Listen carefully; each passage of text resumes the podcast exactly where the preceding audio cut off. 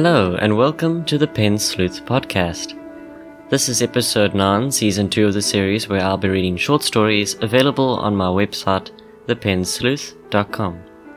These stories are a mixed bag of weird and wonderful, dark and light-hearted. Today's story is called Scratch. Without further ado, let's begin. Names are funny things. Sometimes a name is given without any reason, then it sounds good. Sometimes it's to describe something. Sometimes the name is given to warn someone. Scratch Hospital is definitely the third. Nothing about it says friendly or sanitary. Scratch is the abandoned hospital that kids dare each other to go into. It is a hospital you go into if you want to make your problem worse, if you know what I mean. To sum up, you never go into Scratch. I remember the first time I saw Scratch. I was walking home from work. I don't know why I only noticed it then. I've walked this way so many times. It just seemed to stick out that time. I stared at it for a while, the old walls, the decayed sign, and the dead trees. Everything about it screamed a horror movie cliche. I couldn't decide if it was stable or not either. From the looks of the columns on the corners, it would eventually collapse inwards, which is probably why the council didn't knock it down yet. Probably save them a bit of money as well. Shaking my head, I walked home. They would have knocked down it years ago, in my opinion. They should have knocked it down years ago, in my opinion. Even if there wasn't a danger of it collapsing on someone or into another building, it was still an eyesore. What's more is there is a good chance that some homeless are camping out in it. The poor guys may think they have found a palace, but in truth they were slowly poisoning themselves inside that death trap. Of course, that was just a speculation. I'm sure even the homeless in our town have heard about Scratch. That was my last thought on it. Scratch was thrown to the back of my mind, and I was glad to have it there. I kept walking home and longed for some serious rest. My bed is comfortable, so when I entered my apartment, I could almost hear it calling for me.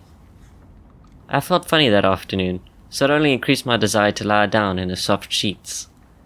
I closed my eyes and drifted off into a unique sleep. When I woke, however, I found I was no longer in my comfortable bed. I was no longer in my apartment. I was in Scratch, the very place I expected not to wake up in. I don't know how I got there, but I was there, lying in a moldy hospital bed. I stared up at the decrepit ceiling, hugging a rat instead of my teddy bear. Oh, was all I said. The only thing that really remained from the hospital was the cold clinical air Everything else was either decayed or destroyed. I heard sounds in the hallway.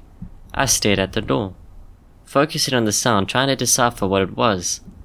I soon realized they were footsteps. Many footsteps. There were people here, not just me. What is more, they were all homing in on my room. I heard a stampede of these shuffling steps collectively stop outside my room's door. Someone something turned the handle in a dramatically slow fashion. It was annoying. The door opened and nobody was there. It was an empty hallway. Now I was really annoyed.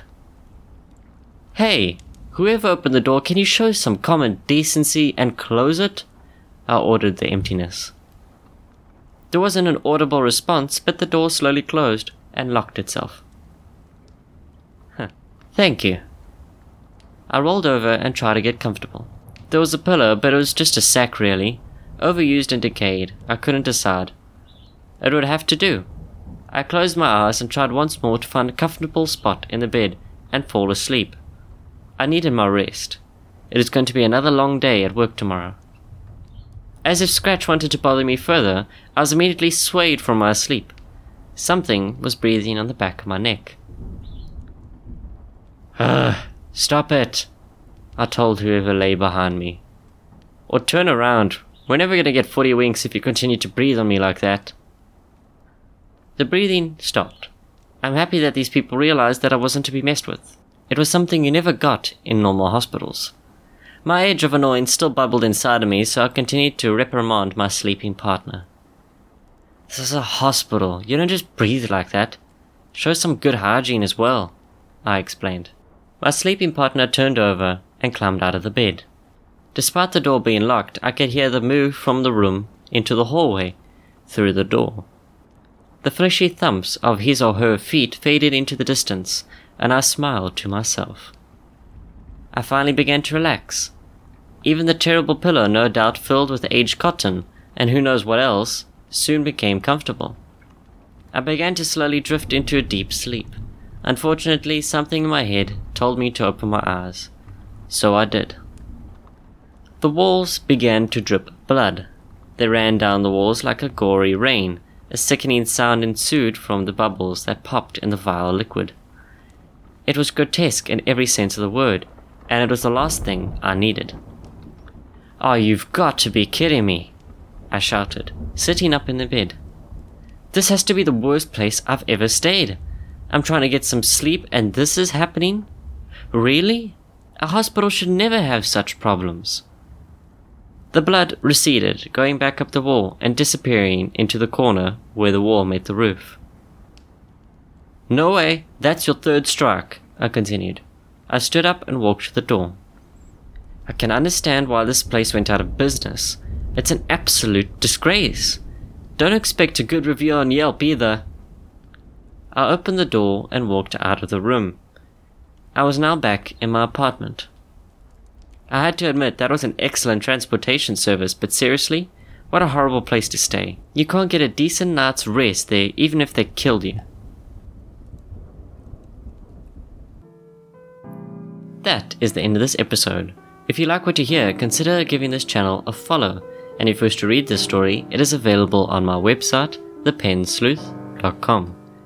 If you enjoy my work, please consider supporting me on Patreon at patreon.com forward slash thepensleuth. Every dollar helps me make more regular and improved content. With that, good day, good night, and I'll see you in the next episode. Bye for now.